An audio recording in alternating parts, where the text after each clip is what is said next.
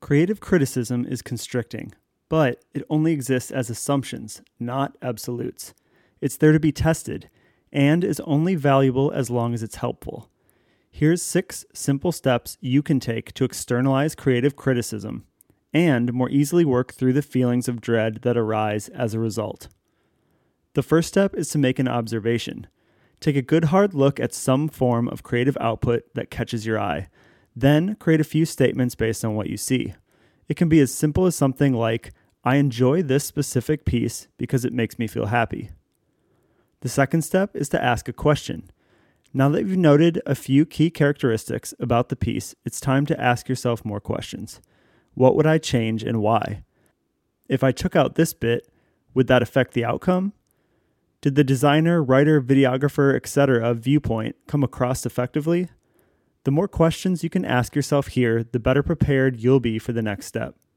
Step three is to create an assumption. Take one of the questions that stands out most and push it one notch further. Something like, the middle part of this piece stinks so bad I have a hard time enjoying it. Assumptions will be different for everyone, especially in creative pursuits, so don't get too hung up on this step. The fourth step is to make a prediction. Take that assumption and craft it into a prediction that can be tested at a later date. Something like, I think that if I change the middle part to be more colorful, that it will resonate more with my target audience. It's important that the prediction you're making is as specific as possible because every future creative change will be gut checked against it. The fifth step is to test the prediction. This is where most mistakes get made. Without a prediction to test, your work will be judged purely based on its structure and decoration, and that's where things are most likely to spiral out of control. Instead, keeping feedback targeted toward testing the prediction will allow the work to stand on its own two feet and prevent comments from becoming too personal. The sixth step is to iterate. Taking the outcome of the test, you can then begin to repeat these steps in order. This helps to more easily pinpoint what needs to be changed and why, so that you can more effectively work toward a more applicable solution for everyone involved.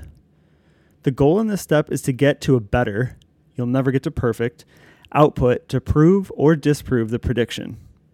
This process is what is internalized by every level of director that exists. And the more you can run your own work through it before reaching the eyes of someone else in a stuffy meeting room, the better you'll be able to speak to your decision making, showcase your process, and sell the solution. And best of all, because you've externalized the creative process, you'll start to lessen those world is ending feelings you get by receiving feedback. Ready to make your creative dreams a reality? Head on over to thecalculatedcreative.com for more actionable tips to help you move from inspiration to realization.